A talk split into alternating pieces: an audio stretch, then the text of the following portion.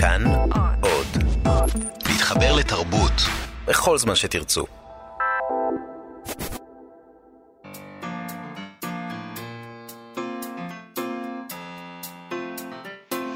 מה שכרוך עם יובל אביבי ומה יעשה לה. שלום, צהריים טובים, מה שכרוך בכאן תרבות, מגזין הספרות היומי שלכם, תוכנית אה, עתירת חומרים היום.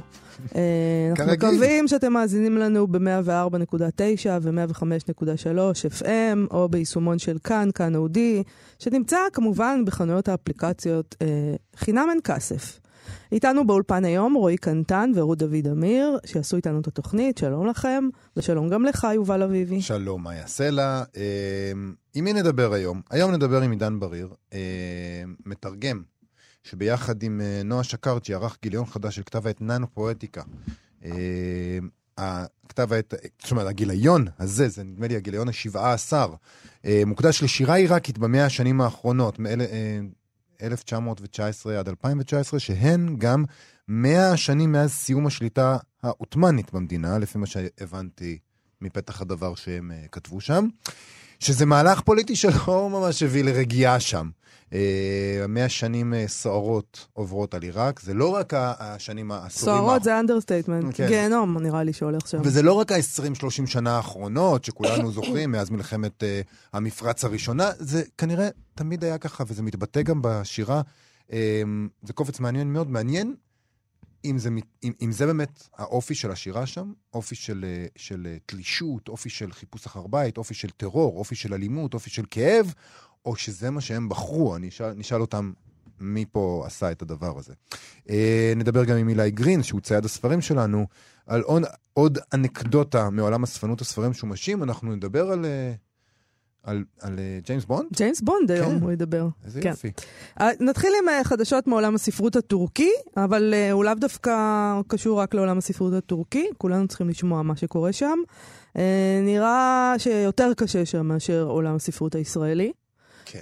לטובת המאזינה דורית ארביניאן וכל האנשים שלובשים תרבושים בהפגנות. כן.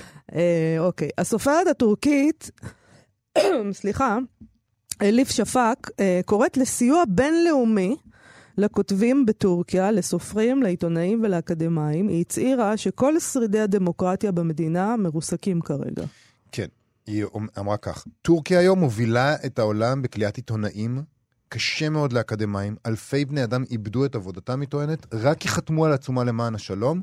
ההצהרה הזאת שלה מגיעה לאחר uh, גל של רדיפות של כותבים במדינה, וספציפית, היא מדברת על זה כיוון שזה נגע גם בבית שלה, מסתבר. בסוף השבוע היא חשפה שהתביעה בטורקיה דרשה לבחון מחדש את הספרים שלה. Uh, באופן ספציפי, ספר שנקרא The Gaze, המבט, מ-1999, וספר שנקרא של... שלוש בנות חווה, מ-2016. והיא סיפרה גם שהתביעה הזאת מגיעה לצד אלפי מסרים אלימים שהיא מקבלת בטוויטר וברשתות חברתיות. כמו אצלנו, uh, בגלל התכנים בספרים שלה. אה, והיא לא יחידה בזה, יש עוד סופרים וסופרות אחרים במדינה שסובלים מאותה, אה, מאותה התנהלות. נכון. אליף שפק כבר נשפטה וזוכתה מהאשמה אה, שהיא פגיעה בטורקיות. כן.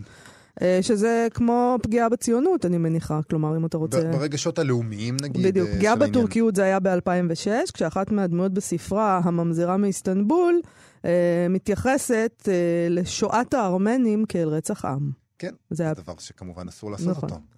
אני חושבת שאנחנו, אתה יודע, תמיד טוב להשוות את עצמך אה, למקומות שבהם המצב ממש גרוע, אה, כדי ללמוד לא להגיע לשם, אבל גם כדי ללמוד שלא כדאי ל... כן, לשחק אותה שם. כאילו אתה שם. כן. תשמעי, אה, כל, כאילו, כל הכבוד על זה. מדינות שלמות נמנעות מלהתייחס לשואת הארמנים כשואה. הם לא אומרים שואת הארמנים. לא, אבל זה ספרות. בספרות, אם דמות אה, מדברת על מה, זה, אתה יודע, זה חיפוש די דקדקני. אבל תחשבי שראש ממשלה מסוים מדבר על טורקיה ועל מה שקרה שם, והוא לא מוכן להגיד שזה רצח עם, מה שנעשה לארמנים. אז אם ראש ממשלה של מדינה עם צבא ומייחסים דיפלומטיים וכל העניין הזה, מהסס לעשות את הדבר הזה, גם לשים את זה בפה של דמות של מי שכותבת בטורקיה, זאת אומרת, מישהי שהיא טורקית, זה דבר אה, אמיץ. בכל מקרה, עכשיו, את כל הדברים שהיא אומרת עכשיו, היא אמרה בפסטיבל היי, שזה פסטיבל ספרות בווילס. אה, היא נשאה שם הרצאה תחת הכותרת איך להישאר שפוי בעידן הפסימיות, אי הוודאות הפוליטית והפופוליזם.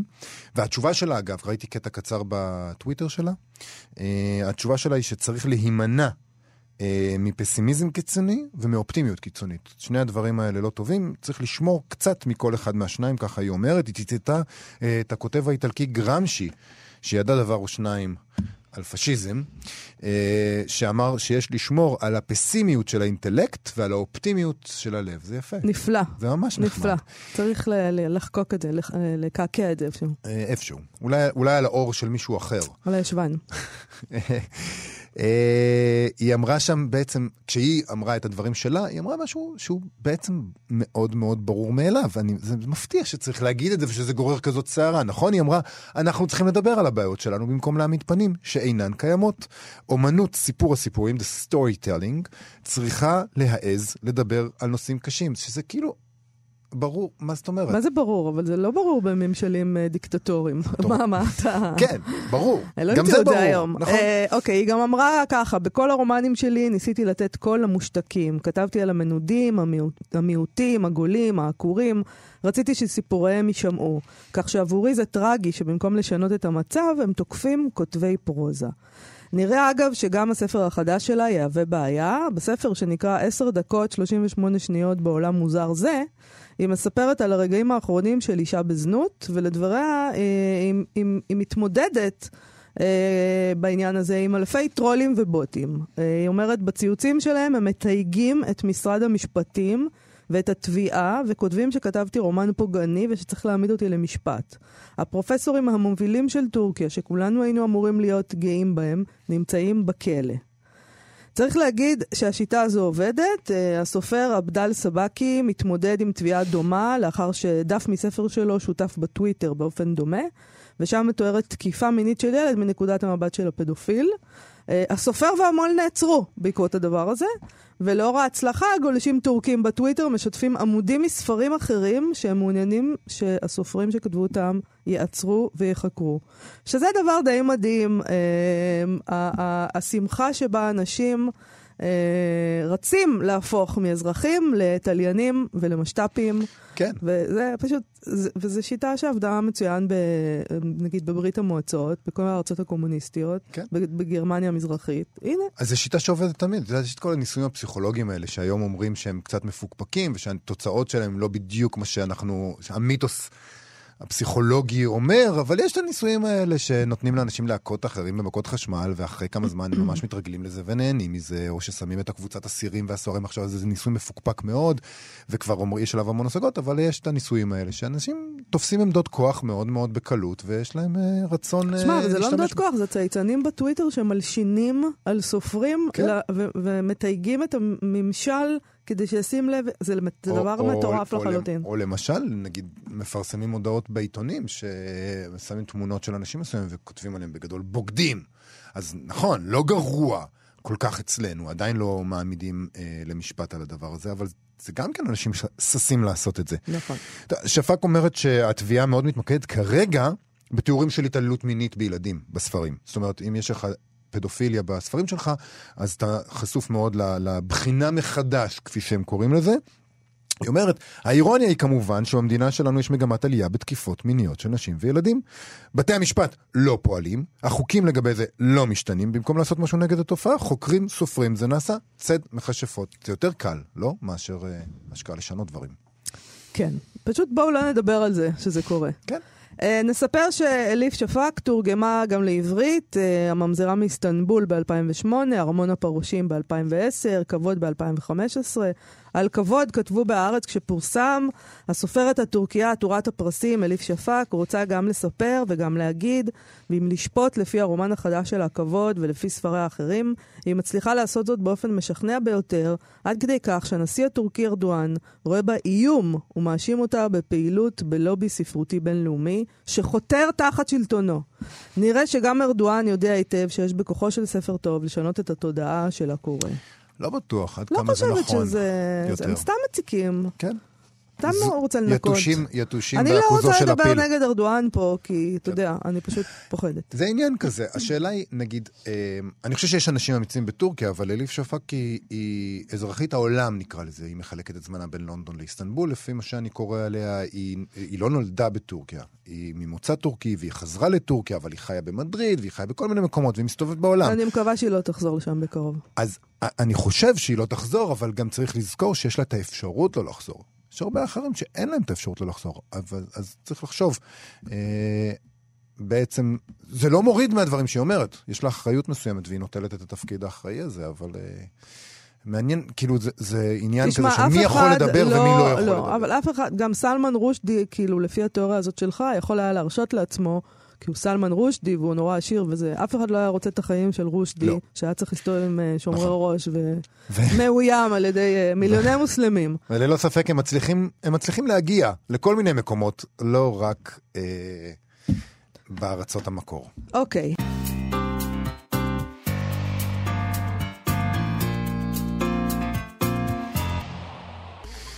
אנחנו, אה, מה שכרוך בכאן תרבות, אה, חזרנו. ביטאנו מקודם אה, לא נכון שם של סופר טורקי, ביטאתי.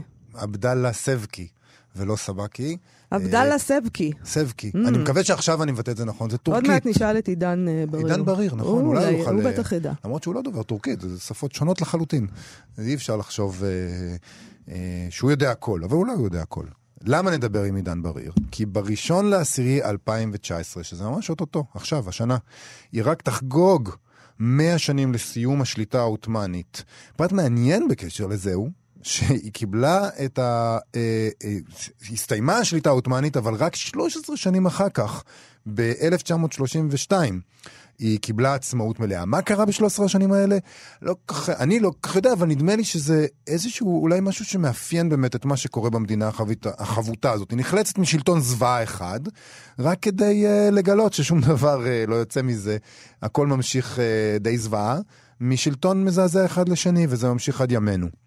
אבל בכל זאת, לרגל המאורע הזה, לרגל אה, חגיגת uh, סיום השליטה העות'מאנית, uh, עידן בריר ונועה שקרג'י ערכו גיליון חדש של כתב העת ננו פואטיקה, שעוסק בשירה עיראקית במאה השנים האלה, וכולל גם תרגום ראשון לעברית של מניפסט השירה העיראקי, שאני גיליתי שקיים דבר כזה רק בזכות הגיליון הזה. בקריאה ראשונה של המניפסט הזה נדמה שהוא היה יכול להיכתב בכל מדינה.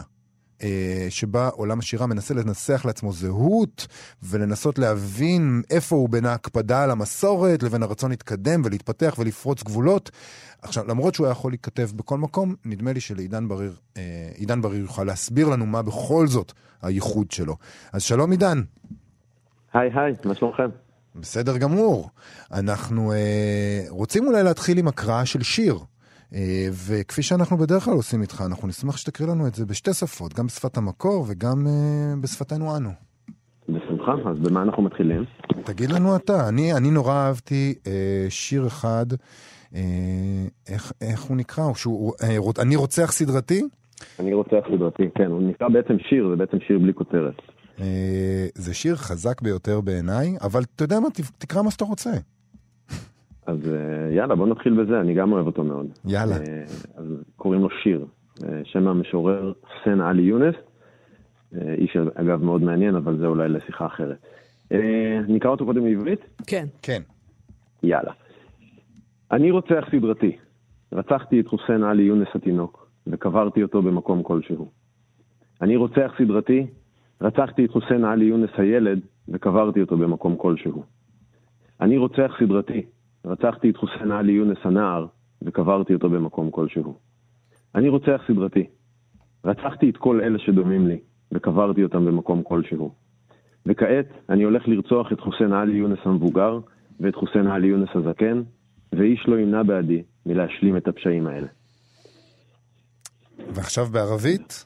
ועכשיו בערבית, קוראים לזה קסידה. أنا قاتل متسلسل قتلت حسين علي يونس الطفل ودفنته في مكان ما. أنا قاتل متسلسل قتلت حسين علي يونس الصبي ودفنته في مكان ما. أنا قاتل متسلسل قتلت حسين علي يونس الشاب ودفنته في مكان ما. أنا قاتل متسلسل قتلت كل هؤلاء الذين يشبهونني ودفنتهم في مكان ما. وماذا من أجل قتل حسين علي يونس الكهل وحسين علي يونس الشيخ؟ ولا أحد سيمنعني من أجل إتمام هذه الجرائم القدرية זה יפה.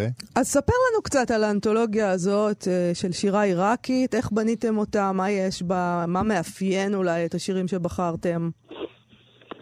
אה, אז טוב, יובל אמר בהתחלה שעיראק היא מדינה אה, שבעת טרגדיות ואסונות ושלטונות נוראים ואיומים. נכון. אבל בעצם למשוררים זה אולי כמה מהחומרים היותר טובים לכתוב, ובאמת השירה העיראקית אה, היא, כתבנו בהקדמה שזה נזר היצירה בעיראק, ואני חושב שבמאה השנים האחרונות אנחנו רואים שעיראק, יש בה התפוצצות מדהימה של שירה. המון המון משוררים ומשוררות שכותבים שירה מהמון המון סוגים, בהמון המון צורות, אה, וגם מנהלים עם עצמם, משהו שאולי מניפסט השירה שיובל הזכיר קודם, קצת מהדהד. מנהלים עם עצמם איזשהו שיח פנימי, אה, איך צריכה להיות שירה, מהי שירה בכלל, מה מקומו של המשורר מול השיר, אה, מה, מה הוא המשורר בכלל. וזה שיח מאוד מעניין, ואנחנו ניסינו לדגום בגיליון הזה של ננו פואטיקה שמוקדש לשירה העיראקית, ניסינו לדגום איזשהו מדגם שהוא לחלוטין לא מייצג, אנחנו ניסינו לייצג, אבל ההיקף הוא כל כך גדול והעומק הוא כל כך רב, שכל ניסיון לייצג הוא ניסיון כושל מלכתחילה. אז ניסינו לעשות מה שיכולנו, וגם לפי מיטב טעמנו, וגם לפי הסד של ננו במקרים רבים, שהוא מגביל. אה, אבל אני חושב שיצאה לנו איזושהי תמונה מאוד אה, מגוונת ומרובדת ומעניינת של אה, לפחות התחלה של היכרות והבנה מהי השירה העיראקית או השירה מעיראק. זה גם סוגיה. זהו, אה, אתה, זה, זה בטקסט שכתב לכם אה, משורר. אני, אני מקווה שאני מבטא את שמו נכון, קזם חנ, חנג'ר? קאזם חנג'ר, כן. קאזם חנג'ר. הוא טוען, אין זה נכון לומר שירה עיראקית. לא קיימים תכונות ומאפיינים ייחודיים לשירה זו המבחינים אותה משירה במקומות אחרים. נכון יותר יהיה לומר השירה בעיראק, הוא אומר. אה, הוא אומר לשירה שכתבו משוררים עיראקים במהלך ההיסטוריה, אין ייחוד כלשהו המבטא את זהותם כעיראקים. זה איך בכלל עושים אנתולוגיה של שירה כשההכרזה היא כזאת? זהו, זה קצת, אה, יש, יש פה איזשהו אלמנט קצת אה, מתעתע, כי באמת שירה עיראקית, מה אנחנו מתכוונים לומר? אנחנו רוצים לומר שהשירה הזאת מגיעה מהמקום הזה שנקרא עיראק. עכשיו פה באמת קארם מזהה איזשהו... איזושהי בעיה, כי אם אתה מדבר על המקום הזה שנקרא עיראק, או ארץ הנהרות, או ארם נהריים, או איך שלא תרצה לבחור לקרוא לזה, אתה מתחיל לדבר על תקופה מאוד מאוד ארוכה. האם מכניסים לתוך זה את המשוררים השומריים והאקדמיים וכולי, זאת שאלה שהוא מעלה שם. כן. אה, ואנחנו בוחרים מראש להתעלם מכל הרבדים הקדומים. ולהתייחס למאה השנים האחרונות, מתוך הנחה שמאה השנים האחרונות באמת היו מאה שנים מאוד סוערות בשירה העיראקית ומאוד מאוד מעניינות. אבל גם בתוך אה, המאה הזאת, אנחנו, אני, שוב, אני מסתמך על מה שאתם כתבתם, נתתם תקציר ככה של כל משורר שכתבתם, שבחרתם אה, אה, לכלול, נתתם איזה תקציר קטן, ואתה רואה שם ש... לפעמים הם באמת עיראקים, אבל לפעמים הם אה, מטורקמניסטן, ולפעמים הם כורדים, ולפעמים הם, הם כתבו בשפה כזאת ובשפה אחרת, ובאמת יש איזה מין ערב רב כזה, שאנחנו, יש לנו, מה אנחנו יודעים על עיראק מנקודת המש... המבט הישראלית? אנחנו, נדמה לנו שיש, שם, שיש מדינה כזאת, אבל פתאום מתגלה שבדרך השירה שאין דבר כזה, לאום, נגיד, עיראקי. אני לא לגמרי בטוח שההגדרה הזאת, או הביטוי הזה של הלאום הוא כל כך אה, נכון, אני כן חושב שאולי קצת מאצלנו. יש שם הרבה צבעים והרבה גוונים והרבה קולות, ואתה יודע, אתה אומר, יש טורקמנים וכורדים וערבים, וחלקם הם שיעים וחלקם הם סונים, וכאלה שבאים מהדרום וכאלה שבאים מהצפון, ומבגדד העיר הגדולה. יש שם הכל, וזה בעצם קצת, באמת, כמו אצלנו, כמו מדינה שיש בה הרבה, הרבה קבוצות, מהרבה מקומות, מהרבה השפעות. השפה אה, שלהם שם... דומה? זאת אומרת, הערבית שלהם דומה? הערבית היא ערבית כולם כותבים, לפחות כל אלה שאנחנו דגמנו לצורך ה... המבחר הזה הם כאלה שכותבים בערבית הסטנדרטית, הספרותית, mm. מה שנקרא. Okay. אוקיי. אה, יש גם ז'אנר מאוד מאוד מפותח של שירה שעבית, שירה מדוברת, אה, שפה מדוברת עיראקית, או כמו בכל מקום אחר, מצרית וכולי, אבל בעיראק יש, זה מאוד פופולרי בשפה המדוברת המקומית.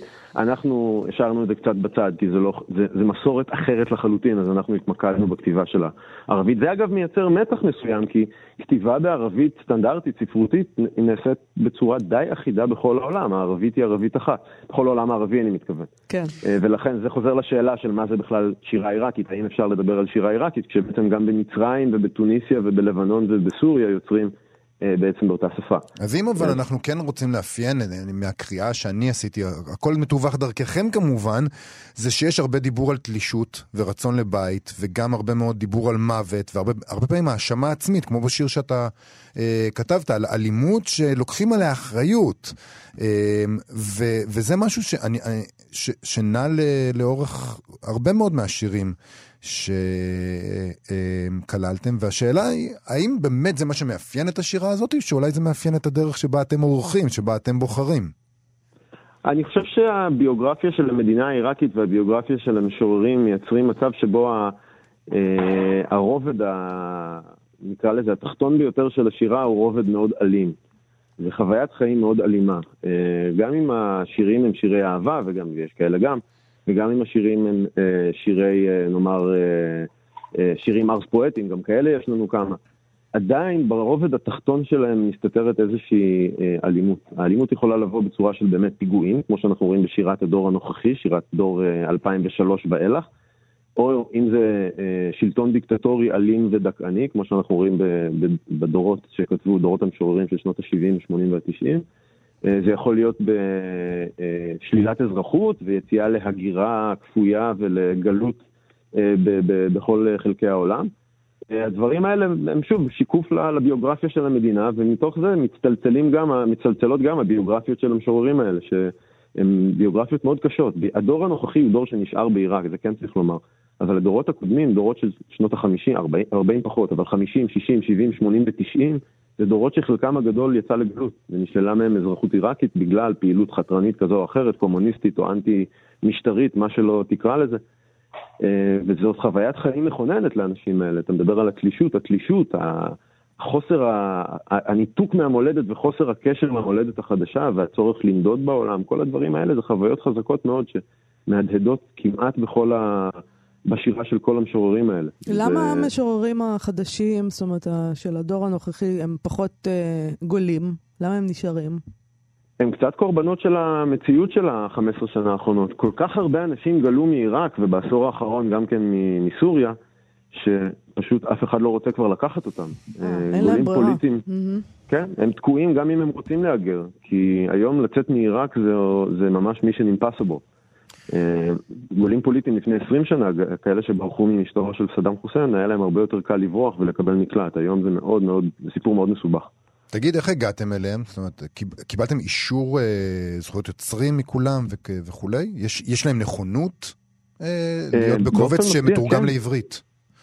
כן, אתה יודע, יש כאלה שמעדיפים לעשות את זה באופן, אה, אני לא יודע מזה ואתם לא סיפרתם לי והכל בסדר. יש כאלה שמאוד מתלהבים באופן אקטיבי, גם מאוד שמחים על הקשר ועל ה... אני חושב שזה בכלל משהו שהוא מאפיין משוררים בכל מקום, מאוד נחמד להם וטוב להם שמתרגמים אותם. אה, זה לפחות החוויה שלי, אני לא יודע, נתקלתי במעט מאוד סירובים במסע הזה של אה, הגיליון הזה של ננו פואטיקה. אה, הם מאוד מאוד התלהבו מהרעיון שהתרגמו אותם, כולם גם אה, רומזים בעדינות כזאת או בעדינות אה, אחרת שהם היו מאוד שמחים שהשלושה ארבעה שירים שדגמנו יהפכו לספר, כלומר הם הם מעוניינים שזה יהפוך לפרויקט יותר גדול. נחמד. זה מאוד נחמד. כן. כן, הם מאוד מאוד שמחים מזה. יש את הרגישויות. טוב, מה הבעיה? פשוט תעשה את זה. הרי uh, ספרי שירה נמכרים כמו, פה כמו לחמניות טריות. כמו לחמניות חמות. אז כן, uh, קדימה, לך על זה. טוב, לסיום, כן. אנחנו צריכים לסיים, אז נשמח אם uh, תקרא uh, עוד שיר אחד בעברית, רק הפעם. בקוצר הזמן. על ה... דיברנו על המגוון בעיראק, אז אני, כן. אני רוצה, יש uh, משורר שהוא אותי מאוד מעניין, מחבורה שמאוד מעניינת אותי, מחבורת המשוררים שיצא מקירקוק. Uh, העיר שאולי, דיברנו על המגוון קודם, אז זו עיר שיש בה הכי הרבה מגוון. Uh, המשורר הזה הוא, הוא מיצוי מאוד יפה של מה, כל מה שקירקוק היא. הוא, הוא איש דת, הוא נוצרי, אשורי, שהפך להיות איש דת. הוא חותם בשם האב יוסף סעיד. אה, כלומר, אה, זה חלק מהאישיות שלו, מהמם. והוא, כמו כל אה, חבריו לחבורה וכמו כל חבריו לדורות האלה של המשוררים, גם הוא גלה ועזב את עיראק לשוודיה, שם הוא ניהל איזושהי קהילה דתית והפך ל... בעצם בילה בה את שארית חייו עד מותו. קוראים לשיר הו משוררים, והוא כולו, שימו לב, בטח תזהו את זה מהר, כולו טבול בסממנים, במוטיבים נוצריים. אוקיי. הו משוררים, את האמת, רק את האמת אומר לכם. העולם שונא אתכם, מתעב אתכם, ואומר אליכם כל דבר בלע. הו משוררים, העולם עשה לכם צלב ועטרת קוצים, הכין פטיש וחופן מסמרים עבים, והכשיר עבורכם את גולגולתה, ובור קבר להכיל בו גופותיכם. הו משוררים, זה המפחד בעודו על הצלב, מונע מבני החיים לקרוא את שיריו. וזה המקבל את הצליבה, באומץ המילה ומיראת כבוד השיר, יקראו שיריו על במות העולם הזה. על כן, שמחו וגילו כי שכרכם רב אצל אביכם שבשמיים, שהעניק לכם את מתתו הנדירה. שמחו. וגילו כי שכרכם רב אצל אביכם שבשמיים, זה כבר ציטוט ישיר מהברית החדשה. כן. עידן בריר, תודה רבה לך. דיברנו על כתב העת ננו פואטיקה, שעוסק בשירה עיראקית במאה השנים האחרונות, שערכת ביחד אה, עם נועה שקרג'י. תודה רבה. ואם אם רק מותר לי, הוא כבר בחנויות, ואפשר להזמין אותו כבר באתר של אה, מקום לשירה, בעמוד של ננו פואטיקה, ומוזמנים לקנות, להזמין. תודה. תודה רבה לך. להתראות. להתראות. יאללה, להתראות, ביי.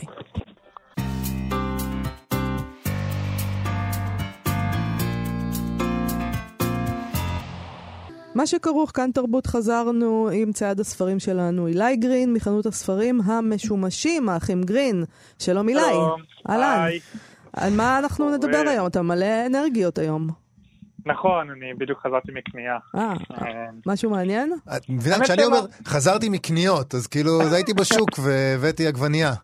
אתה, כאילו, יש לך שחיות חמדה ב- בסלסלה. האמת שהבאתי המון ספרים, אבל אה, ספרים רגילים. אה, אוקיי. אבל אה, המון, סחבתי, אז אני מלא אדרנלין. זה זה גם הפוך, אחרי שסחבת אתה אמור להיות מרוסק ועייף. לא, רק התחלתי את היום שלי. טוב, אילי, על מה אנחנו מדברים היום? אתם אה, מכירים את אה, סוכן חשאי 007? שמענו את השם, 007? כן, כן. שמענו עליו. כן. יש אה, סדרת סרטים כזאת, לא? נכון, אז הסרטים מבוססים על ספרים, כמו רוב הסרטים הטובים. מהמם. אוקיי, אז אה, את הספרים אה, זה סדרת אה, ג'יימס בונד, כתב אותם איאן פלמינג בשנות ה-60, הוא סופר בריטי. ואני לאחרונה קניתי שתי מהדורות ראשונות של ספרי ג'יימס בונד. עכשיו, זה מאוד באנגלית, נדיר. כן? באנגלית, אוקיי. המהדורות כן יצאו באנגליה בשנות ה-60, אני, זו סדרה של המון ספרים, אני קניתי כרגע את אה, From Russia with Love ואוקטופוסי, שניהם גם זכו לעיבוד קולנועי. הם הספרים הרביעי והשביעי בסדרה, הספר הראשון שיצא זה קזינו רויאל, שהוא בכלל, אם משיגים אותו, זה, זה חמש ספרות. אה, באמת? בדרך כלל. רגע, רגע, רגע, רגע. אז כן, מצאת- לפני מצאת. את זה בארץ, אני מבינה, נכון? מצאתי את זה בארץ. ספר כן, איפה, אם אפשר. אוקיי, זה היה בית ברעננה. כן. אמ, מישהו, כמו בדרך כלל, מישהו מת. מישהו אנגלוסקסי מת. ברעננה יש הרבה, בזמנו נכון. לפחות היו הרבה דרום האמת שזה אפריקאים. נכון, כל הכבוד, כל כן. הכבוד, ממש. זה היה אספן אה, ספרים באנגלית, אה, מי שהביא אותי בכלל לא טרח להגיד לי שזה ספרים באנגלית. בדרך כלל אה, כשאומרים לי שיש רק ספרים באנגלית, אני אתה לא בא. כזה לא, לא כל כך בא, כי אני קונה בעיקר בעברית, אבל אני שואל אם יש איזה מהדורות ראשונות חשובות, או אם יש איזה ספרים שווים. אה, אבל פה במקרה לא אמרו לי, והגעתי וגיליתי שכל הבית היה מלא מהדורות ראשונות. אה, לא רק של ג'יימס בונד. לא רק של ג'יימס בונד, היו שם אה, דברים נוספים, אה, היה שם ברטנד ראסל במהדורות ראשונות, ועוד ספרים כאלה, בעיקר שנות ה-40 עד ה-60, אבל Mm. אלו הספרים הכי שווים שהיו שם. אה, עכשיו, בדרך כלל בספרות, אה, החל משנות ה-30-40, אה, הספרים כש- שיצאו במהדורות אה, בכריכה קשה, יצאו גם עם מה שנקרא עטיפה, באנגלית dust jacket. זה כזה כן. העטיפות שעוטפות את הספר, עוד כן. לפני שזה מין שרוול כזה. פנימה. כן. בדיוק, שרוול. עכשיו, מהדורה ראשונה, בדרך כלל שווה אה, הכי הרבה איך שהיא יצאה במקור, עם השרוול המקורי, עם העטיפה המקורית, ואלו עם העטיפות המקוריות. די. בכלל, כן, נחמד. וזה במצב טוב? זה במצב ככה שמור? מה זה טוב, זה נראה כאילו שהיה לי מכונת זמן לשנות ה-60, קניתי את זה שם וחזרתי לפה. די. ממש. זה מין חוש כזה כשאתה אומר לעצמך, טוב, למרות שזה באנגלית, איכשהו זה מריח לי כאילו אני אסתדר שם, או שמה, איך, איך כאילו, איך כאילו דבר כזה? הייתי באזור, באמת. איזה מזל. פשוט הייתי באזור, אמרתי אני אקפוץ. תגיד, אה, כמה דברים כאלה שווים? אה, בגלל שזה לא הספר הראשון אה, או השני של ג'יימס בונד שיצאו, זה כבר סדרה שהייתה מפורסמת יחסית, אז זה שווה באזור המאות דולרים, אני מעריך באזור ה-300 דולר. לכל אחד. אבל זה כן. דבר שלא מוכרים אותו בישראל, או שכן? לא, אני, אני עכשיו מתלבט אם לשים את זה במכירה הפומבית הבאה שלי, או למכור את זה, לשלוח את זה לבית מכירות בחו"ל, או למכור את זה באי-ביי. אני אחליט אה, בקרוב מה לעשות. יש אספנים בישראל ש... שמתמקדים ספציפית uh, בספרות אנגלית עדיין? אני חושב שהאחרון מת ואני בדיוק... ברעננה. בדיוק היית בבית שלו. כן, אה, האמת שאני לא יודע, יכול להיות, תשמע, זה נורא יפה, ויזואלית, הספר, מאוד. זה, אה, זה אמרת שזה, איזה ספרים זה? השביעי והרביעי? מרוסיה באהבה. זה הרביעי והשביעי ו... לפי דעתי, מרוסיה לאהבה ואוקטופוסי, כן. עכשיו, זה, כשאתה אומר מהדורה ראשונה, על כמה, נגיד, אתה יכול להעריך כמה עותקים יש שדומים לספרים שברשותך? נגיד, מדובר לא, על מאות או אלפים ספרים כאלה שמסתובבים? אני לא שוחה בלדעת בדרך כלל דברים כאלה, אבל אני מעריך שיצאו באזור ה-10,000, 20,000. אה. שרדו עותקים שהיום חופשיים בשוק, אה, אני מעריך, מקצת מה שבדקתי בי, והעותק האחרון שהיה של אה, רוסיה, מרוסיה בעבר נמכר בפעם האחרונה לפני שנתיים וחצי. הבנתי. אז זה, זה די לא נדיר. לא הכי נפוץ. כן, לא זה די נדיר. לא. טוב, אז אני מאחל לך שגם תמצא את uh, קזינו רויאל, שזה נגיד הסרטים שנעשו על פי הספרים האלה, קזינו רויאל פחות טוב לדעתי מרוסיה באהבה ואוקטופוסי. לא, אני חולק עליך. גם אני חולקת עליו. הוא תמיד יש לו את הכישרון לבחור את הבחירות הכי מדהימות. תגידו את האמת, תגידו את האמת, אתם קראתם את הספרים האלה? כי אני ראיתי לא. הרבה יותר סרטי ג'יימס בונד מאשר קראתי את הספרים. ודאי שלא קראתי, אני מעולם לא קראתי ספר ג'יימס בונד. האמת שלשאלה שמי קורא את זה, ג'ון קנדי, זו התשובה. הוא בעצם היה הראשון שהזניק את הקריירה. הנשיא? הנשיא. אה. הוא היה לו ראיון בשנות ה-60, והוא שאלו אותו מה הוא אוהב לקרוא בזמנו הפנוי, והוא ענה את ספרי איאן פלמינג. ואז העיתונאים כזה הלכו לפשפש להבין מי זה הבחור הזה. כן. כן, וגילו את ג'יימס בונד, וככה הזניקו את הקריירה שלו. אה, וואו, זה פרט אה, טריוויה משגע שלא נכון. ידעתי. זה כמו שאובמה מפרסם את רשימת אה, רבי המכר שלו כל שנה. יובל נוח הררי. כן, לגמרי. והוא מיד מזניק קריירות. הוא ומרק צוקרברג גם עושה את זה. נכון. נכון. וביל גייטס, זה אופנה כזאתי. זה אופנה לגמרי. אמ, זה היה מרתק, תודה רבה לך, אילי גרין, על הפינה המשגעת הזאת. האחים גרין, תודה רבה, להתראות.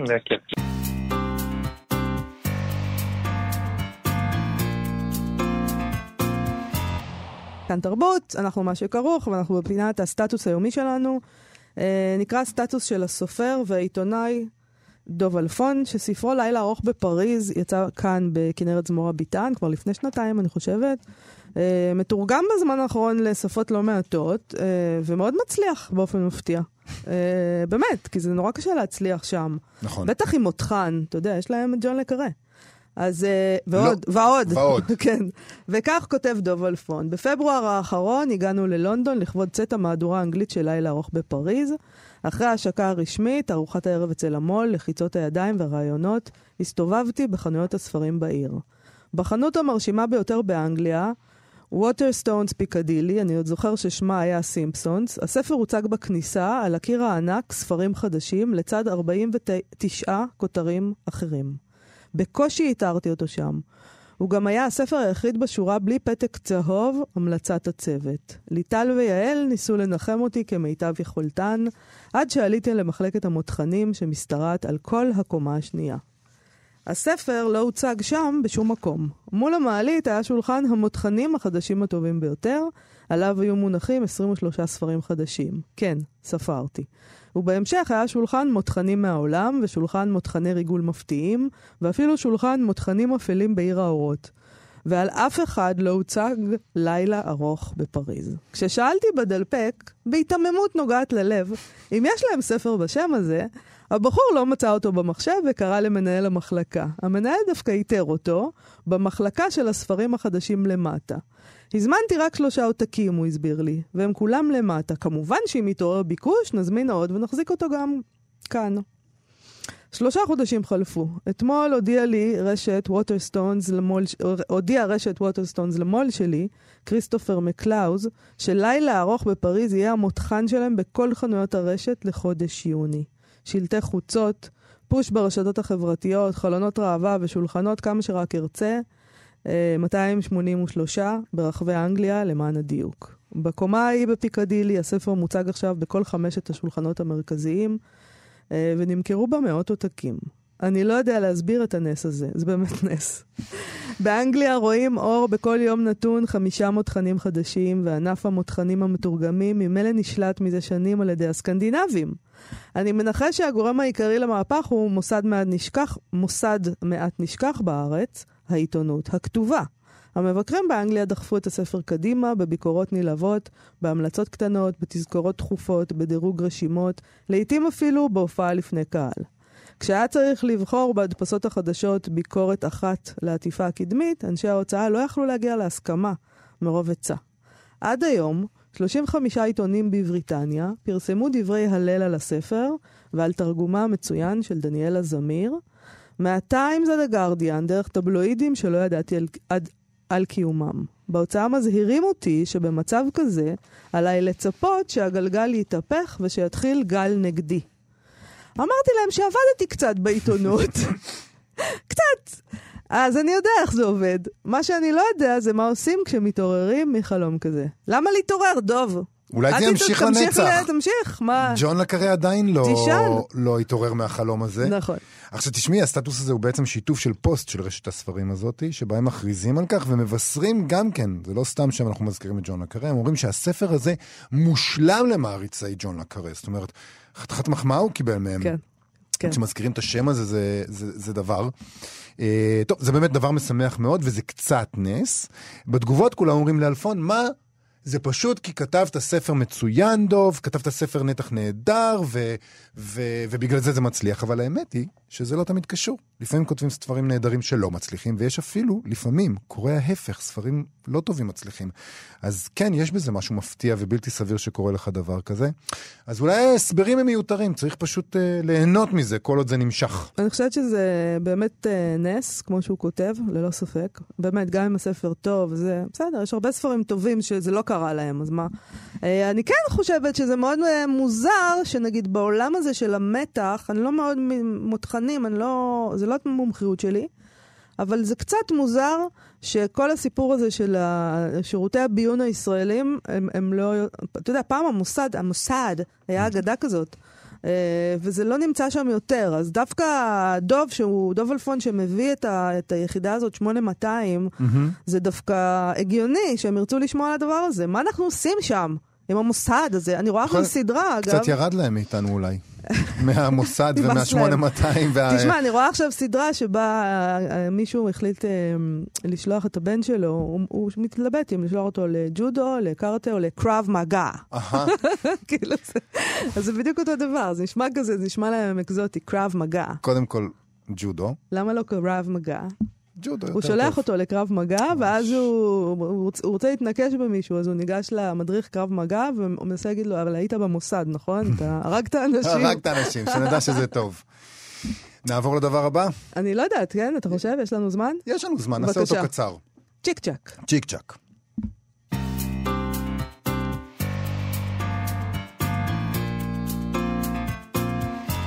נעשה ממש בקצרה פינת גנזים, קטע עיתונות מדבר ביוני 1969, בימים אלה לפני עשרות שנים.